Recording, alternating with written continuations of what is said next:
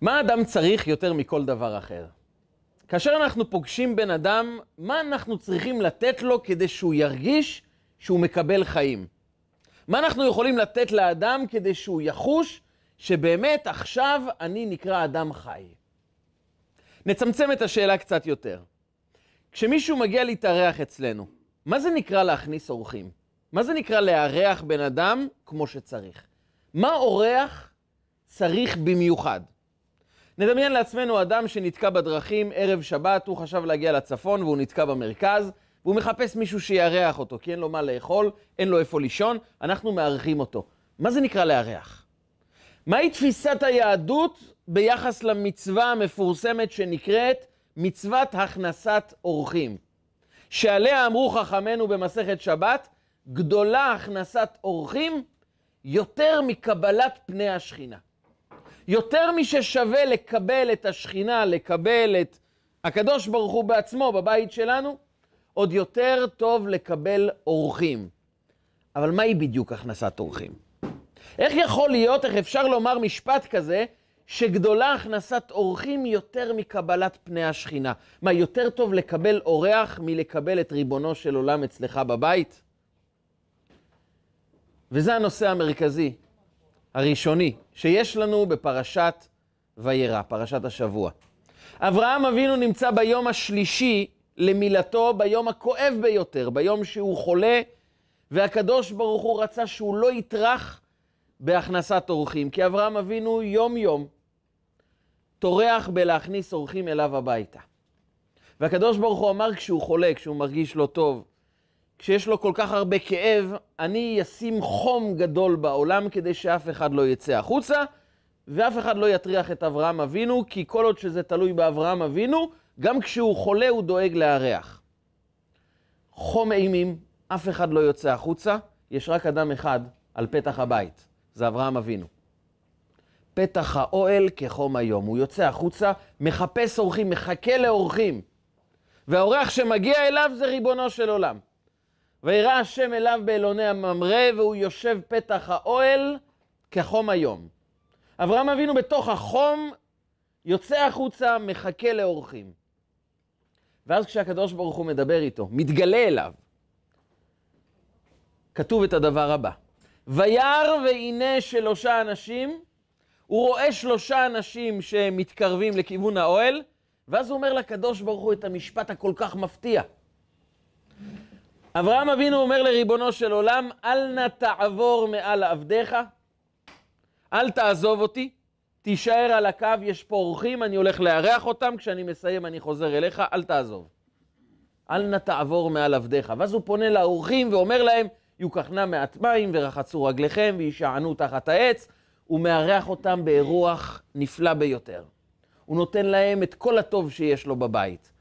אבל אומרת הגמרא במסכת שבת, איך אתה עוזב את ריבונו של עולם והולך לארח אורחים? ומכאן למדה הגמרא שגדולה הכנסת אורחים עוד יותר מקבלת פני השכינה. וכאן נשאלת השאלה, למה לארח אורחים יותר חשוב מלארח את ריבונו של עולם? איך יכול להיות מציאות כזו שהקדוש ברוך הוא בכבודו ובעצמו, בורא עולם, נמצא אצלך בבית, ואתה אומר לו, תישאר על הקו, אל תעזוב, אני כבר חוזר, יש לי אורחים. וגדולה הכנסת אורחים מקבלת פני השכינה. עוד אפשר להבין שאם ריבונו של עולם אומר, לך תארח אורחים, זה יותר נחוץ, יותר חשוב, אני מוותר על כבודי, לך תארח אורחים. תטפל בהם ואני אשאר כאן. אם זה רצונו של ריבונו של עולם, אנחנו מקבלים, אנחנו עושים את רצונו. אבל למה גדולה הכנסת אורחים יותר מקבלת פני השכינה? לארח אורחים זה יותר גדול מלקבל את השכינה בעצמה אצלנו בבית? איך זה יכול להיות שזה יותר גדול?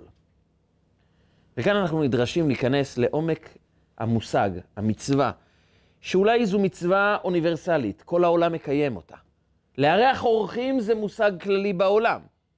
זה מפרנס לא מעט אנשים, כי כדי לארח טוב, אז אנחנו דואגים אה, לצלחות, לסכו"ם מאוד מכובד כדי לארח כמו שצריך. כולם מבטיחים לנו שאנחנו נוכל לארח בצורה מאוד מושלמת, אירוח מלכותי, אם אנחנו נעשה את המתכונים האלו, אם נעצב את הבית בצורה הזו. אנשים בונים את הסלון שלהם בצורה שיהיה מאוד מכובד לארח את האנשים. כולם עסוקים במצוות הכנסת אורחים. אבל ליהדות יש נקודה פנימית, נסתרת, עמוקה, במצוות הכנסת אורחים, שעליה נאמר, על המצווה הזו, גדולה הכנסת אורחים יותר מקבלת פני השכינה. מה מיוחד בהכנסת אורחים של אברהם אבינו? וכאן אנחנו מגיעים לדבר מאוד מפתיע שכותב אחד מגדולי הפוסקים, פוסקי ההלכה בעם היהודי, הרמב"ם. רבי משה בן מימון, שחי לפני 850 שנה, הוא כותב בספר שלו, שזה ספר ההלכה הבסיסי, שעליו נכתב השולחן ערוך, הוא כותב את הדבר המפתיע הבא. אהבת ישראל ואהבת לרעך כמוך זה כולל הרבה מצוות. לבקר חולים, לנחם אבלים, לעזור לכלה שרוצה להיכנס לחופה ואין לה אמצעים לעזור לה להיכנס לחופה, מה שנקרא הכנסת כלה, ואז הוא מגיע למצוות הכנסת אורחים, והוא לא קורא למצווה הזו מצוות הכנסת אורחים.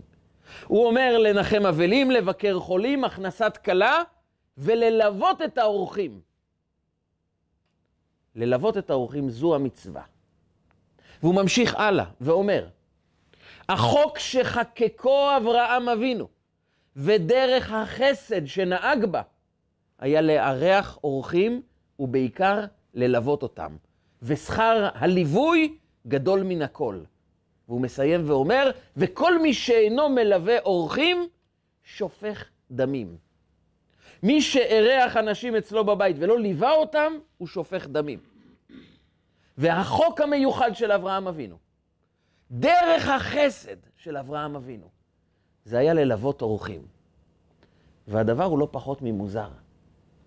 ללוות אורחים זה בהחלט חלק מהמצווה. אנחנו יודעים שמצוות הכנסת אורחים זה נקרא אשל. אכילה, שתייה, הלמד זה לינה וגם ללוות, ליווי. אבל אם שואלים מה רמת האירוח בבית הזה, בבית המלון הזה, מה רמת האירוח, אנחנו נדבר על הנוחות שיש לכיסאות, למיטות, האווירה הכללית שיש כאן, האם המקום מעוצב, רמת האוכל, צורת ההגשה, השירות שיש כאן. ואברהם אבינו אומר, אתה יודע מה זה אירוח? אתה יודע מה זה הכנסת אורחים? זה ללוות אותם ביציאה. זה עיקר החוק שחקק אברהם אבינו. זה דרך החסד שלו. הדבר מוזר לחלוטין. למה הליווי הפך להיות העיקר של הכנסת אורחים? הרי הכנסת אורחים זה מה הוא עושה אצלנו בבית. הליווי זה מה אנחנו עושים איתו כשאנחנו מלווים אותו החוצה. עד כדי כך שיש שמתלוצצים קצת, צוחקים, שהליווי זה רק לוודא שהוא עוזב את המקום והוא לא חוזר. הליווי כל כך חשוב, זה עד כדי כך נחוץ. למה זה החוק שחקקו אברהם אבינו? ודווקא דרך ההבנה העמוקה שמה זה ללוות את האורח, אנחנו נבין מה זה לארח, נבין מה זו הכנסת אורחים, מהי המצווה העמוקה של לארח מישהו אצלך בבית, ודרך זה נבין מה הדבר הנחוץ ביותר לאדם בחיים האלו. פרשת השבוע לא סתם פותחת במילה וירא. השם נראה אל אברהם אבינו. ואז אברהם אבינו, כשהוא נראה אל הקדוש ברוך הוא, הקדוש ברוך הוא מתראה איתו, פתאום אברהם אבינו גם רואה משהו. וירא והנה שלושה אנשים. אגב, הרמב"ם מוכיח שמצוות הכנסת אורחים היא עוד גדולה יותר מקבלת פני השכינה מהמשפט הזה. וירא והנה שלושה אנשים. מבחינה הלכתית, הציטוט הזה של הרמב"ם הוא דרמטי, הוא מהפכני. כי התלמוד, שהוא הבסיס לפסיקה ההלכתית, התלמוד כותב פסוק אחר, הפסוק שהזכרנו בהתחלה. שאברהם אבינו אומר לקדוש ברוך הוא, אל נא תעבור מעל עבדיך, אל תעזוב אותי, אני הולך לקבל אורחים. זו ההוכחה שלהכניס אורחים עוד יותר חשוב מקבלת פני השכינה. הרמב"ם מתעלם ממה שנאמר בתלמוד, זה נדיר מבחינה הלכתית, וכותב פסוק אחר שלא ברור מה מקורו של הרמב"ם, לצטט דווקא את הפסוק הזה. אבל זה מה שכותב הרמב"ם.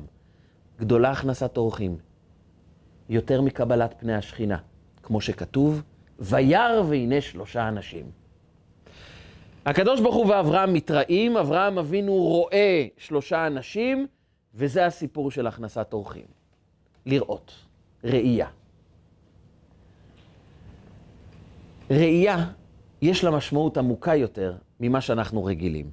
ניקח בתורה דוגמה לראייה. איפה כתוב בתורה, די בהתחלה, את המושג ראייה? כאן אנחנו נכנסים לסיפור די עצוב. סיפורה של לאה אימנו. רחל ולאה אחיות, כולם יודעים שרחל הקטנה, לאה הגדולה, ולכן לאה תתחתן עם הבן דוד הגדול שהוא עשיו, ורחל הקטנה תתחתן עם הבן דוד הקטן שהוא יעקב. רחל שמחה כי כולם יודעים שיעקב צדיק, ולאה, מאז שהיא מכירה את עצמה, היא רק בוכה. כי היא יודעת שהיא תצטרך להתחתן עם אדם אכזר, עם אדם רשע, עם אדם שמתעלל באנשים, והיא בוכה. למה היא תיפול בחלקו של עשיו? ועיני לאה רכות.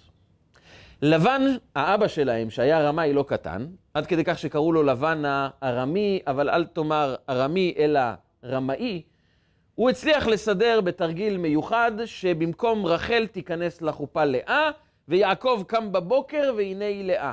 הוא מתחתן עם לאה. הוא לא ביקש את זה, הוא לא רצה את זה, הוא לא תכנן את זה. הוא מדבר עם לבן, ולבן אומר לו, אין בעיה, עוד שבע שנות עבודה ואתה מקבל גם את רחל. ורחל נכנסת הביתה. מה תחושתה של לאה בבית? איך היא מרגישה בבית? היא חיה עם יעקב, היא חיה בבית שהיא יודעת שאף אחד לא ביקש ממנה להיכנס, אף אחד לא רצה שהיא תבוא לפה. היא חיה בבית ומרגישה לא רצויה. היא יודעת שיעקב מבקש להתחתן עם רחל והיא איכשהו תקועה כאן בבית. ואז קורה הדבר הבא, וירא השם כי שנואה לאה. אלוקים רואה אותה. ואז הוא פוקד אותה בבן. נולד לה הבן הראשון, ראובן. למה היא קראה לו ראובן? מסיבה אחת. היא לא רק אמרה, ראו בן, תראו, נולד לי בן. כי ראה השם בעוני. אני מרגישה בודדה בעולם הזה. אני מרגישה שאף אחד לא רואה אותי כאן בעולם הזה. כי יעקב לא מעוניין בי, רחל נתנה לי את הסימנים ברוחב לב, בנדיבות, אין מה לומר, אבל זה בטח לא החלום שלה שאני אהיה פה בבית. וירא השם כי שנואה לאה, אבל יש אחד שרואה אותי כל הזמן. זה ריבונו של עולם, והוא נתן לי בן. הבן הזה זו ההוכחה שאלוקים רואה אותי כל הזמן. כי ראייה זה מבט לעומק, זו, זו ההגדרה של ראייה. ראייה זה לא פעולה טכנית של לראות מה קורה סביבנו, לראות זה לעומק. בתורה תמיד שמשתמשים במילה לראות, ראה, מדובר כאן על עומק. מדובר כאן על הסתכלות שמתעלמת מהדברים השטחיים, השוליים, מהמכסה, מההסתרה. ראה זה חדירה לעומק. זה להסתכל מה באמת מתרחש כאן. ולאה אומרת, אני מרגישה שבורא עולם רואה את המקום שלי. הוא רואה את הצער שבי. הוא רואה את העובדה שאני שנואה. הוא רואה את העובדה שלא טוב לי. ואדם זקוק יותר מכל להרגיש, לחוש, שמישהו רואה אותו. אבל לא רק רואה אותו בראייה חיצונית. רואה את מהותו, רואה את הכאבים שבו, רואה את הייחודיות שיש בו.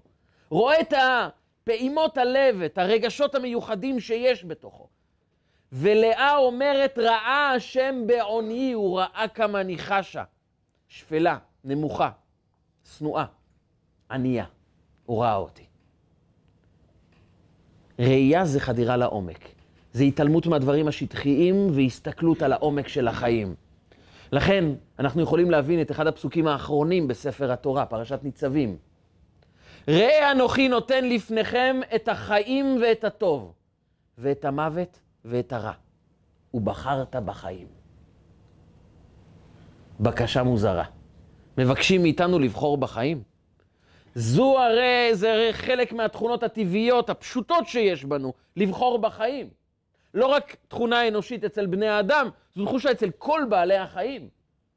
אנחנו לא אמורים ללמוד לבחור בחיים, אנחנו חיים את זה שאנחנו מעוניינים לשמור על החיים. שימו לב לילד קטן שרואה שמשהו הולך ליפול עליו, הוא מגן עם הידיים על הראש. מי לימד אותך שהראש יותר חשוב מהידיים? למדת את זה בבית הספר, ההורים חינכו אותך לזה? אנחנו לא זקוקים לחינוך. אנחנו מתוכנתים בנפש שלנו להגן על הראש, כי אנחנו מבינים בתחושה פנימית, בלי ללמוד, שהחיים נמצאים בראש והחיים יקרים לנו. בלי שמישהו ילמד אותנו, אנחנו יודעים לשמור על החיים שלנו. אנחנו בוחרים בחיים בלי שיאמרו לנו לבחור בחיים, וזה נכון גם לבעלי חיים, לא משנה מי. כולם מתוכנתים לשמור על החיים שלהם. אז מה פירושם של דברים שהתורה מבקשת מאיתנו, תראה שיש חיים וטוב, יש מוות ורע, ובחרת בחיים. אני צריך ציווי לבחור בחיים? התשובה היא אחרת. יש לנו את ההתנהלות הטבעית של החיים. בהתנהלות הטבעית, אנחנו לבד שומרים על החיים. אבל חיים זה לא רק לאכול ולשתות, לנשום, לנהל את הגוף. חיים זה ייעוד. חיים זה תכלית. חיים זו מטרה, זו שליחות חיים. והקדוש ברוך הוא אומר, אולי יש דברים שמענגים אותך, אבל זה מוות ורע, כי זה מונע ממך מלחיות את החיים שלך, מלממש את השליחות שלך. והחיים והטוב אולי זה לא הדברים שנותנים לך מיד תענוג גדול, אבל זה החיים שלך, זה הטוב עבורך, זה מימוש הייעוד שלך, בשביל זה הגעת לעולם. זה הביטוי של נשמתך. אבל אתה יודע מתי תגלה מה זה חיים ומה זה מוות, מה זה טוב ומה זה רע? רק בתנאי אחד, ראה. תביט לעומק. תסיר את ההסתכלות החיצונית על העולם, הסתכלות שרק תלויה במה יפה בחיצוניות, מה טעים בחיצוניות, מה מעניין אותי, מה מושך אותי, מה מרגש אותי, ותתחיל לשאול מה קרוב לשליחות נשמתי. מי אני? מה מבטא את חיי האמיתיים כאן בעולם? אבל בשביל זה צריך לראות, ולראות זה תמיד לעומק. לכן התורה מתחננת, ראה, אנוכי נותן לפניכם היום את החיים ואת הטוב, את המוות ואת הרע. אתה תזהה מה טוב ומה רע, מה חיים ומה מוות, רק אם תראה לעומק. והראייה היא בעצם היכולת שלנו להפסיק לראות את הדברים בשטחיות ולהתחיל לראות אותם לעומק. ולאה אומרת, הבן הראשון, השבט הראשון, זה על שם העובדה הבסיסית שאיתה לאה חיה, ואיתה היא הופכת להיות האימא המרכזית של השבטים. כי רוב השבטים נולדו מלאה. הכהונה שהיא תלויה בשבט לוי, הלוויים שמגיעים משבט לוי, לוי הבן של לאה. יהודה, שבט המלוכה, מגיע מלאה.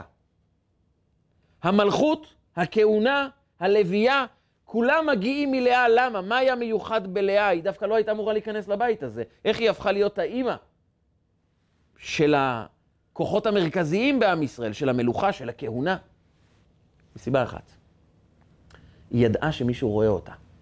היא חשה שאלוקים רואה אותה כל הזמן. יכול להיות שהשכנים, אולי אפילו בעלך, אולי אפילו האנשים הקרובים, אחותך, אולי אנשים שהכי את מצפה שיאהבו אותך, שיראו אותך, אולי הם לא רואים אותך, אבל הוא רואה אותך תמיד. ועם זה היא קיבלה חיזוק, היא קיבלה תקווה. והיא אמרה, ראובן, זה ההתחלה, קוראים לו ראובן, כי אני יודעת את הבסיס המרכזי לחיים שלי.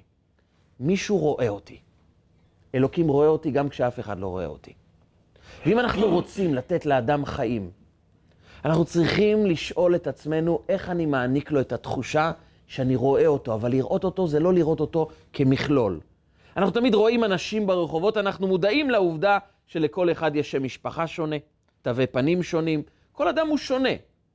אבל כולם זה בני אדם וכולם זה עוד אנשים כאן ברחוב. אף פעם אנחנו לא עוצרים ואומרים לעצמנו, רגע, האדם הזה הוא ייחודי, יש בו משהו מיוחד. הוא אור ייחודי כאן בעולם, לכן הוא נברא. כי אלוקים ראה אותו. הוא לא רואה רק את ראובן, הוא רואה כל אחד ואחד מאיתנו, זו הסיבה שאנחנו נמצאים כאן.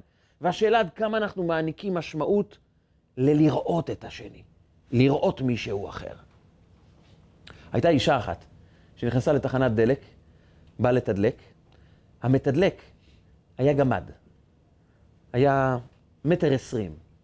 הוא היה בגובה של התדלוק בערך, ותוך כדי שהוא מתדלק הוא רואה תמונה של מישהו קרוב לשמשה, והוא שואל את האישה שהייתה ברכב, אני מכיר אותו, הוא ידיד שלי, האדם הזה. היא מסתכלת עליו, הוא ידיד שלך? מה זאת אומרת? הוא אומר, תראה, אני לא ראיתי אותו כבר אה, שנתיים, האמת, אבל הוא חבר שלי טוב.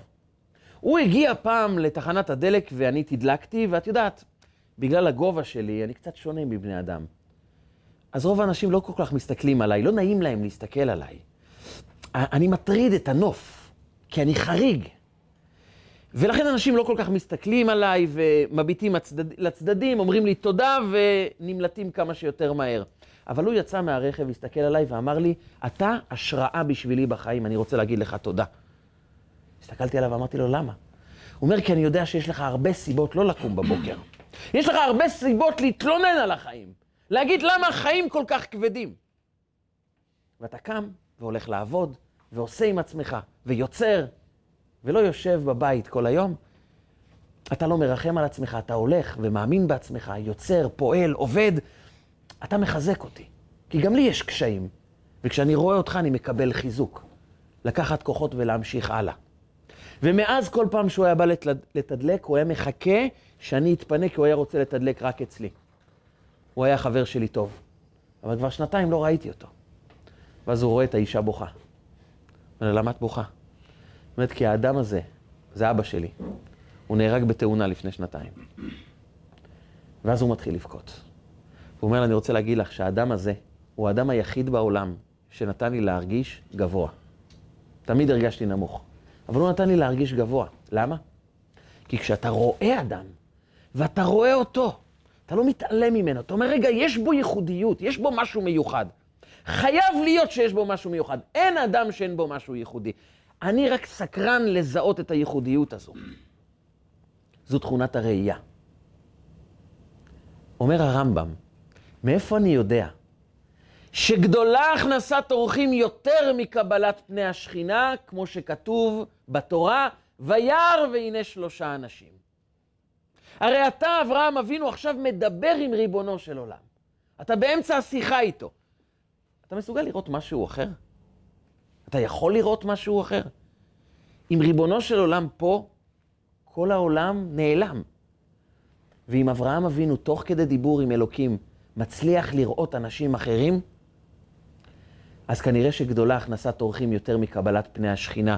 כי הוא רואה אותם, הוא רואה מי הם, הוא רואה ייחודיות בהם, והוא מבין כמה שגדולה קבלת פני השכינה, יש דבר גדול הרבה יותר. לגלות את הייחודיות של האנשים שבאים לידינו. יש בהם ייחודיות, ואני רוצה לגלות את זה. ובאה התורה ומלמדת אותנו, שכינה זה אור אלוקי שמתאים את עצמו לרובד הטבעי של החיים. לכן קוראים לזה שכינה, היא שוכנת ומתלבשת כאן בעולם. זו רמת קדושה שמתאימה את עצמה למוגבלות של העולם, למוגבלות של הטבע. אבל יש לך תמיד אפשרות לפגוש לא רק שכינה, אלא אור אלוקי אינסופי. אתה יודע איפה אתה פוגש אותו? כשאתה מצליח לראות את האנשים לידך. שם אתה פוגש אין סוף של נשמה. שם אתה פוגש נשמה שהיא חלק אלוקה ממעל ממש. שם אתה פוגש ייחודיות אלוקית עצמית, אינסופית, למעלה מהטבע, בתוך האדם. רק תראה אותו. תנסה לעצור רגע את שטף החיים ולראות את אותו אדם. וכשאתה רואה אותו, אז אתה מכניס אורחים.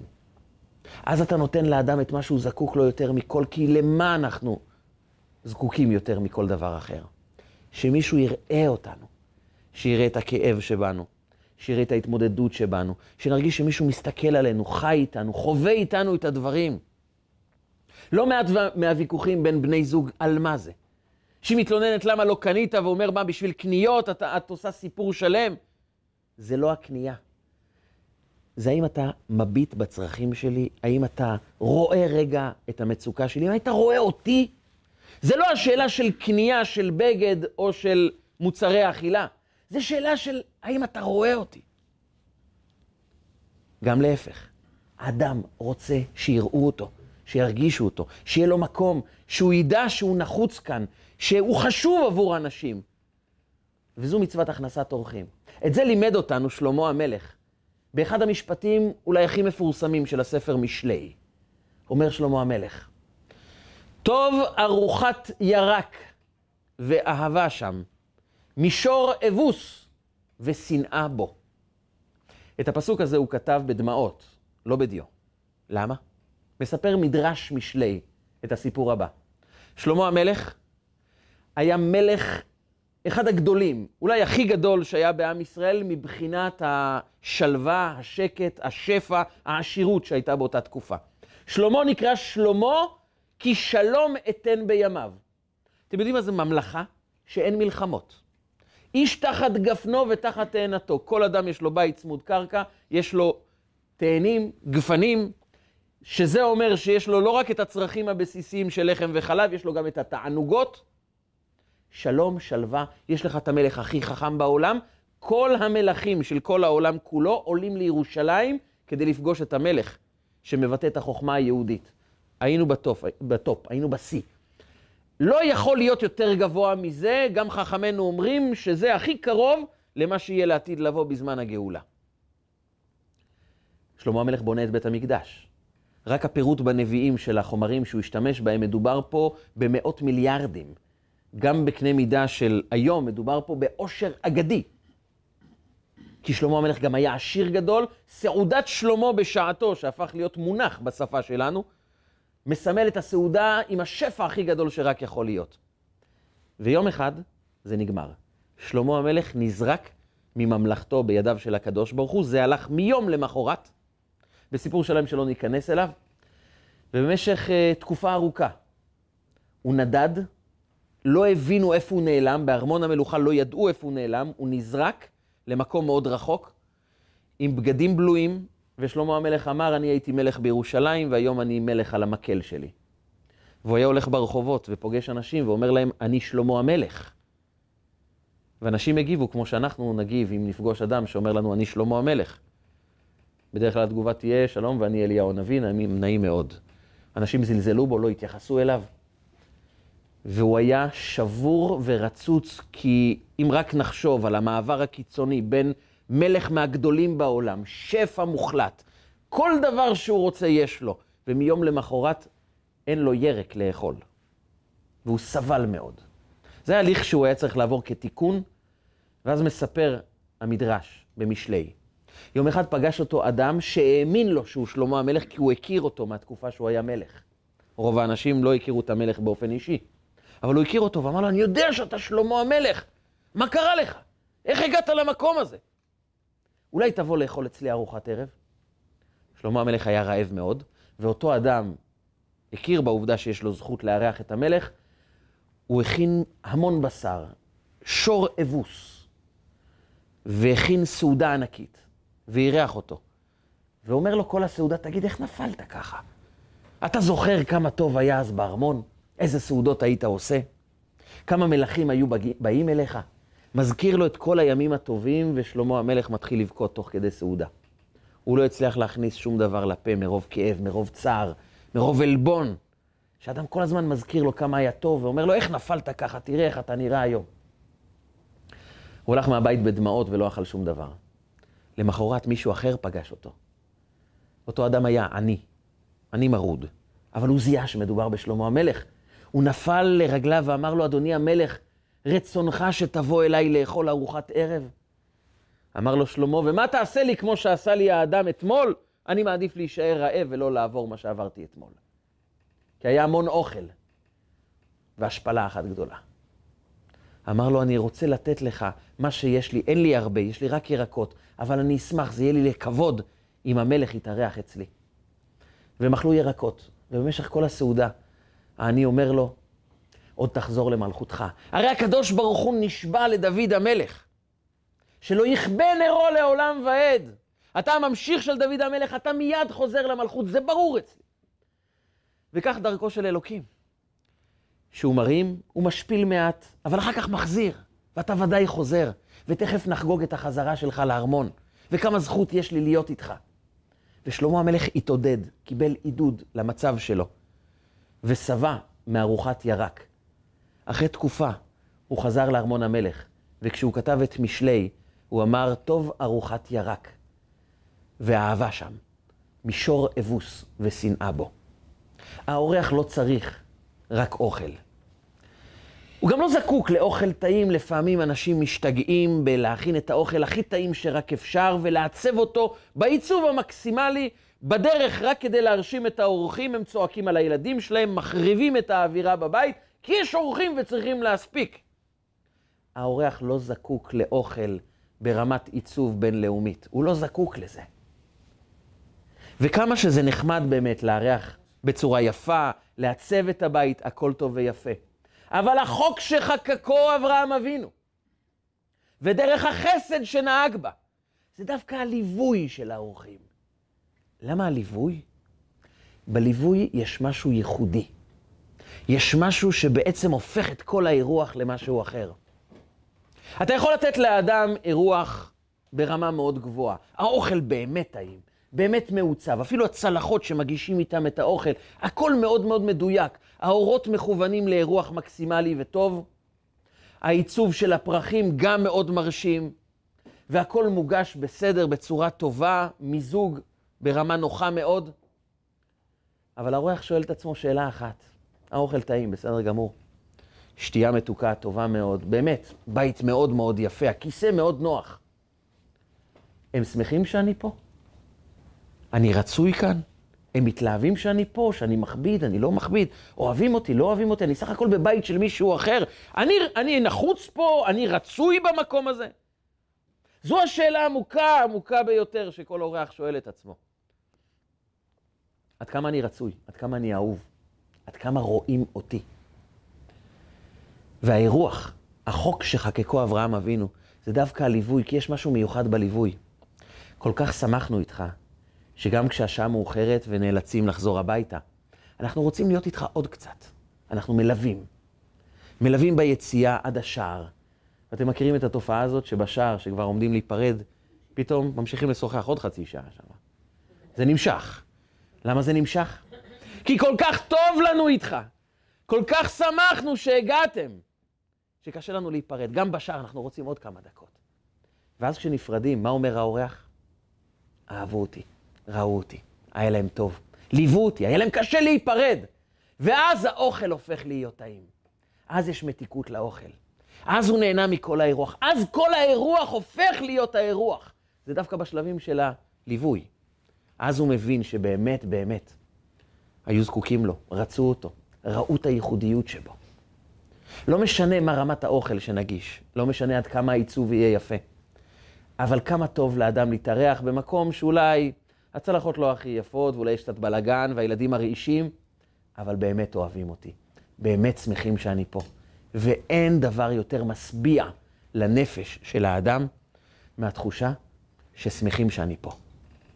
זה החוק שחקקו אברהם אבינו. מושג האירוח הוא מושג שקיים בכל העולם כולו.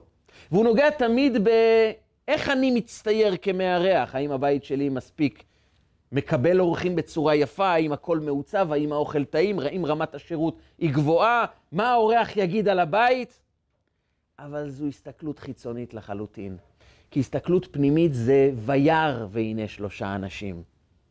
אומר הרמב"ם, זו הראייה, והרמב"ם באופן נדיר מתעלם מהראייה שכתובה בתלמוד, ואומר וירא והנה שלושה אנשים. אם אברהם אבינו בתוך קבלת פני השכינה יכול לראות אנשים אחרים, סימן שהקדושה מבקשת מאיתנו, תראה את האדם.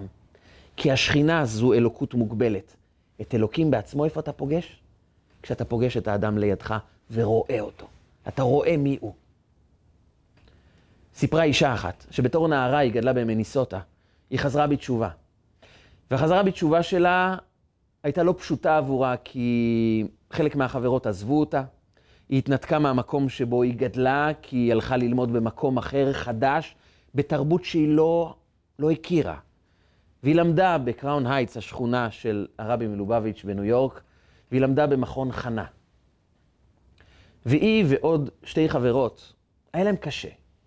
היה להם קשה כי הם התנתקו ממה שהם היו רגילות, והם עברו למקום שהם עדיין לא התרגלו לחיות בו. והם כתבו מכתב באומץ רב לרבנית אשתו של הרבי מלובביץ'. הם לא האמינו שהם יקבלו מכתב תשובה, אבל הם כתבו את כל מה שעובר עליהם. ולא רק שהם קיבלו מכתב תשובה, הם קיבלו הזמנה להתארח בבית הפרטי של הרבי מלובביץ' והרבנית. והם לא ידעו את נפשם מרוב התרגשות, להתארח אצל הרבנית, אחד מגדולי הרבניות בעולם. הם התכוננו מאוד, והם אמרו, צריך להגיע בהרבה קדושה, ובטח נשמע הרבה דברי תורה והרבה דברי חיזוק לקדושה ולדרך חיים החדשה, הקדושה והטהורה שלקחנו על עצמנו. והם הגיעו, התיישבו, הייתה עוגה מאוד מאוד מיוחדת, פרסו עוגות, ואז היא שואלת אותם את השאלה הבאה, מה אתם אוהבות לעשות בזמן הפנוי שלכם? זו השאלה האחרונה שהם ציפו לה. היו בטוחים איך הולך התפילה, איך לימוד התורה, איך ההתקדמות בקיום המצוות? לא. מה אתן אוהבות לעשות בזמן הפנוי? היו בהלם, ואז אחת אמרה, אני מאוד אוהבת מוזיקה, אני אוהבת לנגן. וואו, איזה סוג מוזיקה את אוהבת? מה את אוהבת לשמוע? השיחה התנהלה על התחביבים שלהם, על מה הן אוהבות, מי הם. היא אמרה, פעם ראשונה שהרגשתי שמישהו רואה אותי. אני לא רק אחת שבאה להתחבר לאיזה צורת חיים חדשה, ואנחנו עוזרים לה להתחבר לצורת חיים, אנחנו רואים אותה. וזה פתר לי את כל הבעיות. כי הרגשתי שמישהו רואה אותי. ואיך אנחנו רואים את האדם? בשאלות הפשוטות. מה אתה אוהב לעשות? מה התחביבים שלך? איזה מאכל אתה אוהב לאכול? אתה אוהב לשמוע מוזיקה? איזה מוזיקה אתה אוהב לשמוע? אנחנו מתעניינים כי ברור לנו שיש ייחודיות בכל אדם. זה נקרא לראות אדם. פרשת השבוע, וירא השם. וירא והנה שלושה אנשים. כל הפרשה מדברת על בוא נראה את האחר, ולראות אותו זה לראות את הייחודיות שבו. כשאורח נכנס הביתה, אנחנו בטוחים שנכנס כאן משהו ייחודי שלא הכרנו עד היום. אנחנו באמת מתעניינים בו, כדי לזכות את כל המשפחה ליהנות מהייחודיות שיש לאדם הזה. בכל מפגש, אנחנו אמורים לא רק להביט על האדם, אלא לראות אותו. ולראות אותו זה לראות את הייחודיות שיש בו. לשמוח בנשמה הייחודית שיש בו, כי כל אדם, כל אדם יש לו נשמה ייחודית. הבעיה היא שהעולם הרגיל אותנו להיות מאוד מאוד חיצוני, להתעסק בדברים מאוד שוליים, אבל ראייה זה תמיד להסיר את הדברים השוליים, החיצוניים, ולחדור פנימה לתוך עומק החיים. זה נקרא לראות את האדם. לפני כמה ימים התקשר אליי רב קהילה מחו"ל, וסיפר לי את הסיפור הבא. הוא סיפר לי שהייתה התאבדות של אחד הנערים בקהילה. הקהילה הייתה קהילה של צעירים מאוד מגובשת, ואחד הנערים פשוט איבד את עצמו לדעת. וזה היכה בתדהמה, שבר את כל הצעירים. והם החליטו לעשות התאחדות יחד, כולם ביחד מתאספים ללמוד משהו. שבתון מיוחד, סעודות, ניגונים, לחזק את האווירה, את הכוח של כל אחד. והם החליטו ללמוד משהו ביחד. ואותו רב קהילה אמר לי, חיפשתי משהו מאוד קצר, הוא מספר לי, לקחתי את הספר שלך, רגע של חוכמה, וזה היה בדיוק בפרשת תזריע. ופתחנו בקטע קצר, ששם כתוב את הדבר, הדבר הבא. אומר ספר הזוהר, כמו שאדם עתיד ליתן את הדין על לשון הרע שהוא דיבר, כשאדם דובר לשון הרע על מישהו, מפרסם ברבים דבר רע על מישהו אחר, הנזק הוא בלתי ניתן לחשבון, כי אי אפשר לדעת כמה נזק זה יצר, כי אנשים מעבירים את זה הלאה, ולכן כל הנזקים שהתרחשו כתוצאה מהלשון הרע, אדם עתיד ליתן את הדין. אבל ספר הזוהר אומר עוד דבר. כמו שאדם עתיד ליתן את הדין על לשון הרע שהוא דיבר, אדם עתיד ליתן את הדין על לשון הטוב שהוא יכל לומר ולא אמר. על עידוד שהוא יכל לתת לחבר והוא לא אמר לו את העידוד הזה. ואתה אף פעם לא יכול לדעת מה יקרה עם העידוד שאתה נותן למישהו אחר, עם המילה הטובה שאתה זורק למישהו אחר. בשבילך זה רק מילה אחת, בשבילו אולי זה חיים. אומר ספר הזוהר, אם יש לך אפשרות לומר מילה טובה, אל תהסס. זו לא פריבילגיה, זו חובה. אדם עתיד ליתן את הדין, יכלת לומר מילת עידוד, פרגון, הכרה בתכונות המיוחדות שיש בו, להודות לו על הטוב שהוא מביא לעולם, אתה חייב לומר את זה. ואז אותו רב קהילה מאוד התרגש ואמר להם, אתם מבינים, אנחנו כל הזמן נזהרים לא לחטוא, לא לומר לשון הרע, לא לעשות דברים רעים. אנחנו צריכים לשנת, לשנות משהו בתוך הראש שלנו. בואו נתחיל לומר אחד לשני כמה הוא טוב, כמה הוא מיוחד, לומר את התכונות הטובות שבו, לפרגן לו, להחמיא לו. בואו נתחיל לדבר דברים טובים אחד לשני. הוא דיבר מאוד בהתלהבות, והוא רואה שהצעירים, על הרגע של ההתרגשות הגדולה, הכאב הגדול, הצעירים פשוט התחילו לבכות. אבל הוא אומר, היה אחד שלא הפסיק לבכות. אחד שבכה מרורות. וכשאני אמרתי כמה חשוב לדבר דברים טובים, אני ראיתי אותו מהנהן בראש שלו, ובסוף השיעור הוא ניגש אליי ואומר, אני הולך להגיד לך, הרב, משהו שלא אמרתי לאף אחד. אני רוצה להגיד לך את זה ביחידות. אתה יודע, אנחנו הצעירים אוהבים להראות את עצמנו כמה אנחנו חזקים, וכמה אנחנו מוצלחים, וכמה אנחנו טובים. זה לא נכון. החיים שלי מאוד קשים. אתה יודע שאני מגיע מבית הרוס, וחברתית אני מרגיש לא טוב הרבה פעמים, משפחתית, עוד יותר גרוע. אני לא בדיוק מוצא את העבודה שמתאימה לי, והחלטתי לפני תקופה שאני גם גומר את החיים שלי. ולא רציתי לקפוץ מגשר קרוב לשכונה היהודית שלנו, כי יש אזור שבו רוב היהודים מתרכזים. בחרתי גשר מחוץ לעיר, במקום שאף אחד לא מכיר אותי. זה דרש ממני הרבה אומץ, עד שהגיע היום שאמרתי, זהו, אני כבר לא יכול יותר. הוא רצה לגשת לגשר שם ולקפוץ. והוא לקח את הרכבת, הגיע עד למקום, 100 מטרים לפני הגשר.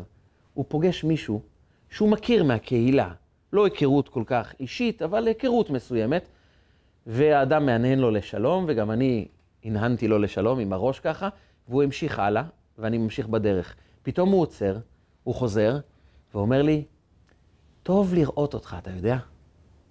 והמשיך. במאה המטרים האחרונים עד לגשר, זה אלף פטישים שהיכו לי במוח. טוב לראות אותך, טוב לראות אותך, טוב לראות אותך. יש מישהו שטוב לו לראות אותי.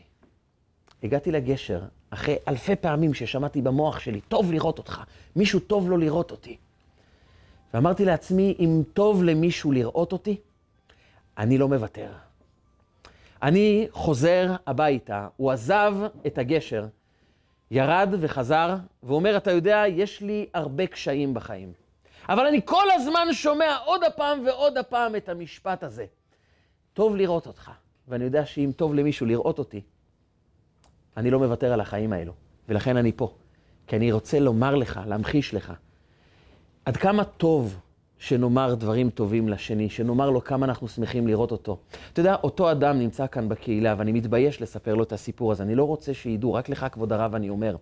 אבל אני מסתכל על האדם הזה ואומר, הוא לא יודע שיש חיים שלמים שנמצאים כאן בעולם בזכות המשפט הכל כך פשוט, טוב לראות אותך. אני גם לא הולך לומר לו, אבל אני רוצה לומר לך, כבוד הרב, תגיד כמה שיותר לאנשים. תאמרו לאחרים כמה טוב לראות אתכם. אין משפט יותר מחזק מלבוא לאדם קרוב ולומר לו, טוב לראות אותך. אבל לא רק במילים, לראות אותו, לשמוע על הכאבים שבו, לשמוע על מה, עם מה הוא מתמודד. כשאנחנו רואים את השני, האדם מקבל חיים. וזה הסיפור של פרשת וירא. גם הקדוש ברוך הוא נראה לאברהם, אברהם רואה את אלוקים, אלוקים רואה את אברהם, אברהם רואה את האחרים, וכאשר אנחנו רואים באמת את השני, אנחנו רואים דבר גדול יותר מקבלת פני השכינה. את הקדוש ברוך הוא בכבודו ובעצמו, שנמצא בנשמתו של כל אחד מהסובבים אותנו. ואם אנחנו נצליח לראות באמת את עומק הנשמה של כל אחד מאיתנו, נזכה שבעזרת השם, הקדוש ברוך הוא יראה את עומק הבקשה שלנו, שאנחנו מבקשים כבר לזכות לגאולה שלמה, עם משיח צדקנו במהרה בימינו, אמן ואמן.